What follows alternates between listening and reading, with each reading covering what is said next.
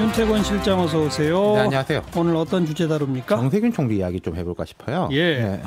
총리실에서 두 가지 나름대로 큰 뉴스가 났습니다. 오늘 뭐 어제 밤부터 오늘이라고 네. 해야 맞겠죠. 네. 먼저 인사인데요. 예.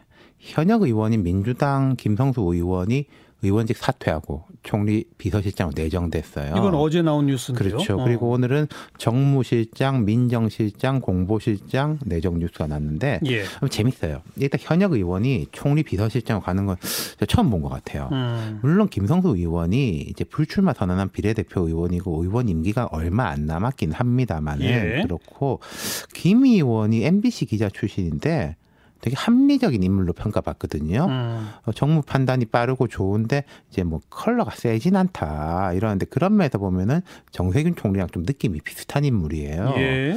그리고 이제 정기남 정무실장 내정자는 원래 열린우리당 시절에 정, 정동영 당시 당의장, 보좌관, 비서실 부실장 등을 오래 지냈고 그랬죠. 그 이후에 이제 국민의당으로 총선 출마하고 지난 대선에서는 안철수 캠프 홍보 본부장이었는데 음. 원래부터 민주당인 이 고향이고 민주당 인사들하고 가까운 사람이에요. 네, 하지만 지난번에는 음, 국민의당 그쵸. 쪽이었다. 네. 어. 권오중 민정실장은 참여정부 5년 동안 5년 계속 민정수석실 공직기강 담당 행정관으로 일했고 박 시장, 박원순 시장 비서실장 정무수석 지냈고 사실은 현 정부 출범 이후에도 청와대 비서관 물망에 몇 번 오른 사람이거든요. 예. 김영수 공보실장 내정자는 현대아산 상무 출신으로 정 총리가 그 국회의장 지내면서 음. 민간에 있던 사람을 국회 대변인으로 발탁했어요. 어. 지금 괜찮은 인선이다. 좀 폭을 넓게 쓴다 사람을. 예. 이런 평가를 받고 있고 전반적으로 좀 여권 핵심하고는 좀 거리가 있는 사람들 음. 이렇게 분류가 되거든요. 그래서 뭐 탕평 이런 얘기가 네. 나오더라고요. 그러니까 지금 야권과의 탕평까지는 아니겠지만은 범여권 내에서 탕평 정도는 될것 같고 예.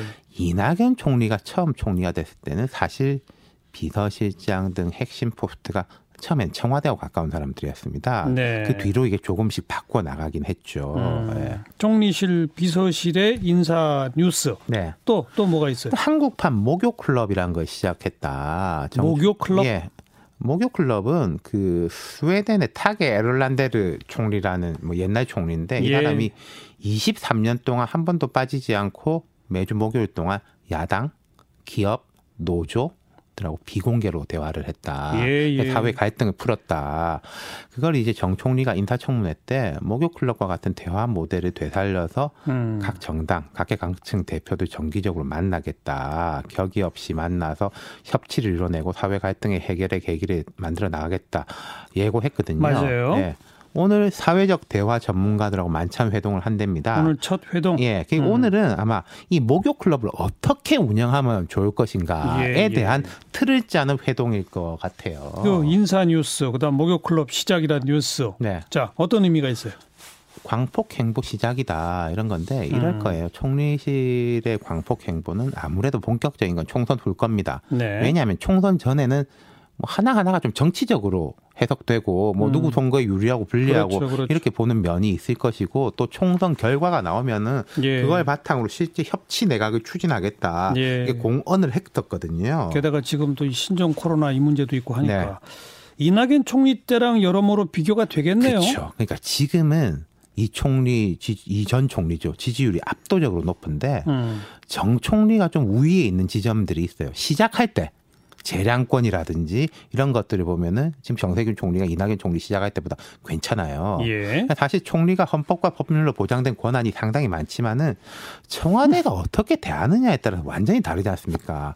실세 총리, 대독 총리 이런 말 나오는데 누구는 뭐 대독 총리 하고 싶어서 했겠습니까? 청와대와의 관계죠. 그렇죠. 예. 근데 이제 정 총리의 경우에는 커리어도 그렇고 총리가 되는 과정이 그 총- 청와대 제안을 수락하는 뭐 이런 좀 시기였기 때문에 예. 기반이 단단한 상황에서 시작한다는 거죠. 네. 예.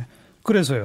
정세균 총리도 차기 구도랑 연결이 된다 이건가요? 저는 벌- 그렇게 봅니다. 벌써부터? 예. 어떤 어. 점이냐면요. 여권의 경우에 현 정부 초에 보면은 안희정, 김경수, 이재명, 박원순 이렇게 뭔가 다음으로 넘어가는 그룹들이 주목을 받았지 않습니까? 예. 근데 여기서 이제 일부는 탈락하고 일부는 매우 어려움을 겪고 있고 네. 지금 이낙연 전 총리 독주 체제인데 이제 좀 기반이 탄탄한 정세균 총리 지금 한참 존재감 과시하는 추미애 법무장관 음. 이쪽 그룹들이 있지 않습니까? 예. 문재인 대통령보다 정치를 사실 더 오래 한 사람들. 음. 이 사람들은 아무래도 좀 노련하고 상당히 검증이 돼 있고 이 그룹들이 좀 집단적으로 부상할 가능성이 저는 좀 보여요. 어. 네, 총선 후에는. 여권의 차기 군이 훨씬 폭이 넓어지네요. 그러니까 조금 뭐 연부역강한 비전, 뭐 젊음 이쪽하고 조금 노련한 그룹하고 글쎄요. 두 그룹이 될 텐데 이게 좀 이런 이야기인데요. 총선 지나면은 이 이야기 되게 많이 나올 거고 예. 그리고 정 총리가 21대 총선 직후 1년이 개헌의 적기다 이런 이야기를 했는데 그랬죠. 지금 개헌의 방향은 사실은 뭐 이원 집정부제 어떤 쪽에서 내각제 이런 식으로 좀 대통령 권한 분단에 대한 이야기 쪽이거든요. 그쪽 방향이죠. 예. 어쨌든. 예. 그렇다면 이제 입법부가 지금보다 더 권력이 커진다면은 아까 말씀드린 정치 경험이 많은 사람들이 더 주목받을 가능성이 높아 보인다. 네, 네. 그리고 이제 야당도 지금 황교안 대표가 멀찍이 앞서 나가고 그다음 뭐 안철수, 유승민 이렇게 정도인데 총선 결과에 따라 가지고 정치 경험이 있는 사람들 뭐 예컨대 오세훈 전 시장이 국회로 된다면? 복귀한다면은 뭐 음. 그런 사람들이 여권 쪽- 아 야권 쪽에서도 주목받을 수 있다는 거죠. 네.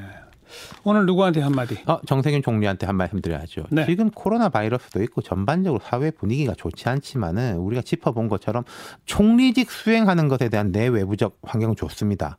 기대치가 높을 수도 있는데 정치인 정세균의 특징은 무리하지 않는다는 거였거든요. 음. 그게 정세균의 장점이기도 하고 한계이기도 했어요. 예. 저는 정 총리가 무리해서 기존의 스타일을 안 바꿨으면 좋겠다. 음. 장점을 극대화하는 쪽으로 갔으면 좋겠다. 이런 조언을 하고 싶어요. 네. 아, 예. 여기까지 수고하셨어요. 감사합니다. 윤태권 실장이었어요.